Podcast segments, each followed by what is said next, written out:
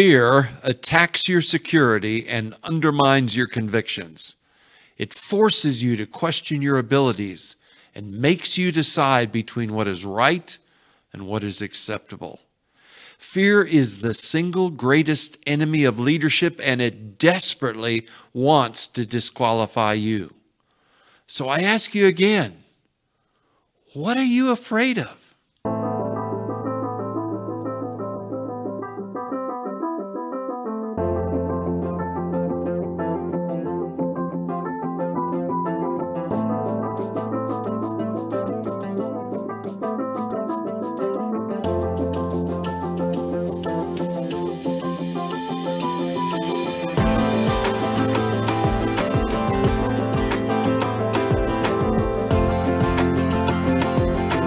My name is Lane Johnson, and this is Battle Leadership, where we believe the battle is where the character of the leader is revealed. Today, we're continuing to explore the damage that fear does to leaders and their effectiveness. You see, fear causes us to question if we're sufficient to the task. It makes us question ourselves, and it does it in very effective and insidious ways. Let's start looking at them. Number one, fear causes insecurity. It makes us compare ourselves with what we think we know about others. One of my favorite authors, Steve Furtick, said, "The reason we struggle with insecurity is because we compare our behind the scenes with everyone else's highlight reel." Folks, comparing the gritty realities of life with the glossy fantasy of someone else's altered image will understandably bring discouragement. It's ludicrous to attempt to compare ourselves to something that doesn't exist. This will always produce defeat. Well, what is security? Security should never be trying to be as good or better than someone else. It must always be about motivating us to be better than we used to be. It's knowing that we're progressing towards becoming what we were created to be. It's not looking for shortcuts, but looking for growth, no matter how small. You see, instead of focusing on what people think we are, we need to focus on what is necessary to grow.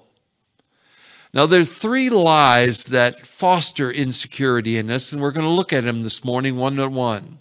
Lie number one is that nobody else faces the challenges that we do. I've heard this my whole life, and I've said it as well, so have you. Life has been unfair to us, and we can't overlook what it expects us to deal with. In order to overcome this lie, we must acknowledge that each of our battles is different. And each is designed by our Creator to help us and just us realize our design and purpose. When our personal battles seem so much greater than what others face, it's because what we are expected to gain through them is different than what is expected from them. Great battles produce great leaders. Skirmishes don't reveal the true measure of the battle or the potential of the leader. It's battles that do it. The challenges and battles we face can be overcome and defeated. However, they must be fought. They don't just go away. These battles we face require three very important decisions to be made. First of all, we must decide to overcome the fear of the fight through a willingness to engage the enemy. Folks, no battle can be won without entering the fight. The sound of a coming battle should invigorate us with expectations of new victories to be won and new territory to be taken. Number two, we must determine to honestly face the weaknesses the battle has revealed. We must stop hiding our failures, excusing our weaknesses, and blaming them on someone else, and acknowledge instead our need to sharpen our skills and increase our effectiveness. Every battle teaches us to improve and grow so that we're prepared to face the next bigger opportunity and challenge. And finally, number three, we must decide if we're going to overcome these lies to do what is ever necessary to overcome the weakness and gain the strength that growth will bring. Our work ethic must cause us to attack our weaknesses, not our critics. My defeat or victory is determined by my willingness to attain the strength and tools necessary to win. The second lie that we face is the fact that everyone else is better at this than you are. You weren't prepared for this. You don't feel you have what it takes to succeed. Well, the first lie we talked about required three important decisions. This second lie requires a leader to perform three critical tasks. A leader is expected, number one, to lead others someplace they won't be able or wouldn't be able to go without him. You see, leadership is not a privilege or a position. It's a duty, a responsibility. If we're not accomplishing our purpose, we need to yield to someone who will. Number two, we need to decide to protect those we lead from the dangers encountered on the way to whatever the destination is. New ground and new battles are dangerous, and the effective leader must focus on protecting as well as leading. And finally, number three, the decision he needs to make is he must help them to arrive better equipped, equipped than what they were when they started. You see, a leader and those he leads rarely begin with all the tools that they're going to be required. Instead, they must be gained along the way. Folks, if we allow the lack of adequate preparation to intimidate us from ever beginning, we'll never gain what is waiting for us in and at the end of the journey. Even if no one else is better to equipped to do what has been required of us, we're, we're destined for failure if we refuse to learn and grow in the process. It's all part of the responsibility of leading others. The third lie that fear brings into us is that we'll never be good enough. It tells us, what's the use of trying to overcome what we'll never be able to defeat? Well, if you're going to be an effective leader, you must understand that you will never be sure that you are adequate to the task. It's, it's foolish to even try, because you'll never know at the beginning of the task what you're going to face in the journey.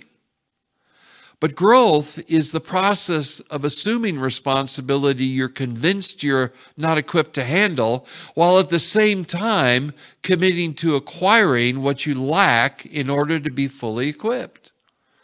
This commitment to personal discipline and growth is inherent in every assignment of leadership. Being inadequate at the beginning does not imply that you will never be sufficient. It simply highlights the fact that you're going to be required to grow as you lead.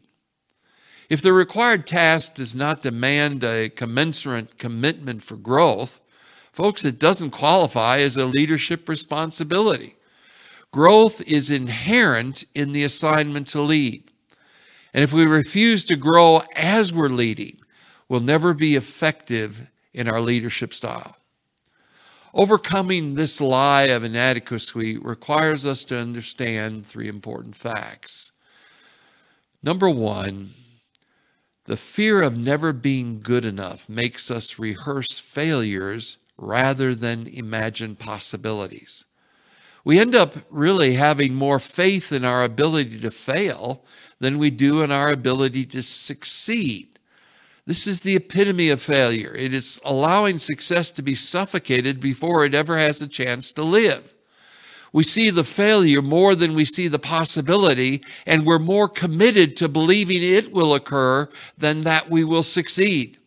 We must learn to become tenacious in our heart to achieve and stop being convinced of the futility of beginning. We must believe that the true definition of grit and tenacity is a determination to continue to attack what has previously defeated us until it has surrendered, surrendered to our refusal to quit. You know, even if our first attempts fail, we must understand that failures are not death sentences. They are obstacles that need to be overcome. Each failure teaches us lessons and better prepares us for future opportunities where we get to succeed. Instead of listing failures as bullet points in our resume, we need to view them as scars that have prepared us for what we have yet to face. They don't defeat us. They qualify us. Each battle won or lost is a tool we're given to gain greater understanding and greater ability. Each battle teaches us to better prepare ourselves for the ones that will follow. You see, security is not the absence of a fight. It's an attitude of the heart that's able to relish each battle and find fulfillment in each small victory. When our definition of success is based on never having been forced to face defeat, we are measuring the triumphs of our experiences instead of the quality of our character. We're placing emphasis on circumstances instead of measuring our growth. Fact number two, leadership never shuns experiencing discomfort. It determines to be committed to gaining ground more than obtaining relief. It confronts the challenge and thrives in the midst of the battle. If we're afraid of facing something that makes us uncomfortable, we'll never attack the battle with the heart necessary to win. True leaders do not promise the absence of conflict. They promise their willingness to lead us through it. Battle leadership requires confidence that is born out of walking through battles, not in claiming to have never experienced defeat. Leaders who compromise endless victory or promise endless victory and freedom from defeat are making commitments from folks they can't, they can't keep. Let me say that again. Leaders who promise endless victory and freedom from defeat are making commitments that they cannot keep. They are arrogantly assuming that their confidence is all that is required in the battle. The truth is, the battle causes casualties. Relationships, trust, futures are all placed at risk. And the leader in the battle must be able to deal with and lead those that follow through these challenges as well. Not every battle will be won, and not everyone that follows will reach the desired destination. There will be casualties along the way, but successful leaders learn how to deal with that and to encourage those that continue. Truly great leaders are honest about their weaknesses as well as the dangers that will be encountered in the journey. It instills in them a level of humility that is extremely attractive and powerful in motivating others to follow. They unconsciously provoke trust in those that follow because honest leadership always inspires confidence. On the other hand, overconfident leaders provoke suspicion and distrust because their arrogance is typically based in insecurities and fears. Insecurity creates arrogance and pride as a defense against fears of inadequacy. When I feel that I'm inadequate to the task and I try to hide that from you, the only way I can do it is appearing arrogant and prideful. I try to convince you of my confidence instead of being honest with you about my challenges. That never works, and it always brings about defeat. Fact number three, fear of failure causes us to lack confidence in our convictions and accept what is convenient over what is correct. The fear of failing becomes so strong that we choose to compromise rather than risking defeat. In other words, we're willing to take almost a victory if we can avoid the possibility of being defeated. Fear is a powerful force. If we allow it to, it will cause us to compromise our conviction in order to avoid consequence. It can make us more concerned about what will happen than what is right. As a result, it's a major cause of injustice. Justice, injustice, what is that? Well, justice is the result of adhering to a standard of conduct that originates from a higher authority than the ones that it governs. Injustice occurs when the standard is modified to agree with popular preference. This friction between conviction and popular preference is where the real cost of leadership is manifested. When our convictions are overwhelmed by the fear of their cost, temptation can cause us to deviate from what is right and embrace what is convenient and less costly. This occurs when our desire to be found acceptable exceeds our desire to lead. Battles are never won by popular def- opinion. They are only defeated through conviction and through commitment. Conviction really is critical in leaders. It's the compass that they use to navigate through the battle.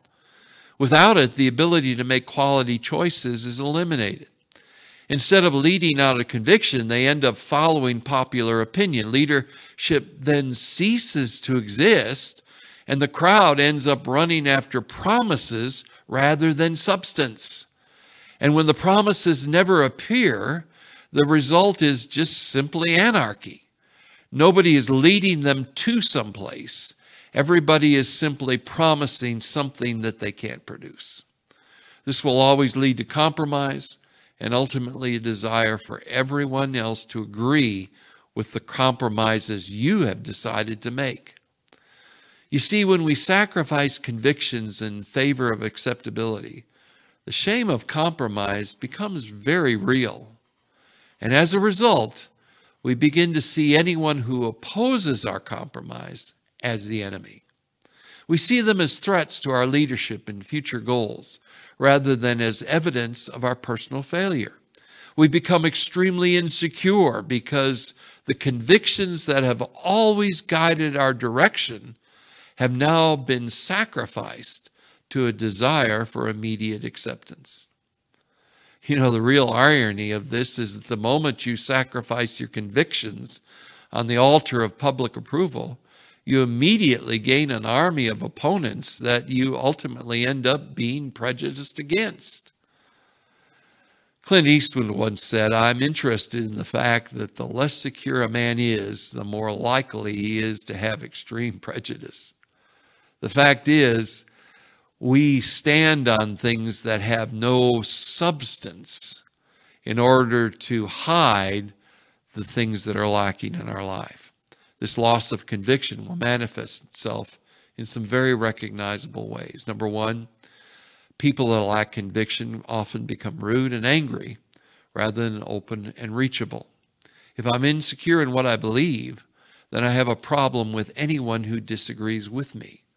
We stop attempting to lead and begin trying to coerce.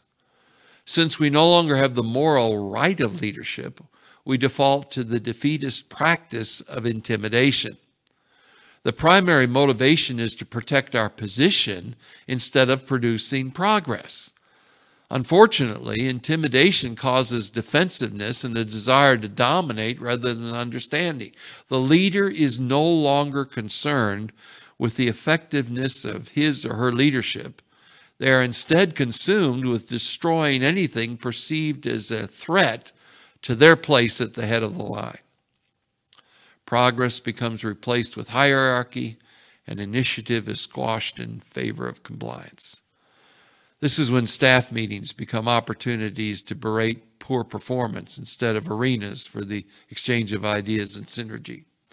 This type of leadership leads to conflict and destruction instead of confidence and empowerment. You see, you measure success by comparing yourself to the opposite or opposition instead of honestly measuring personal growth.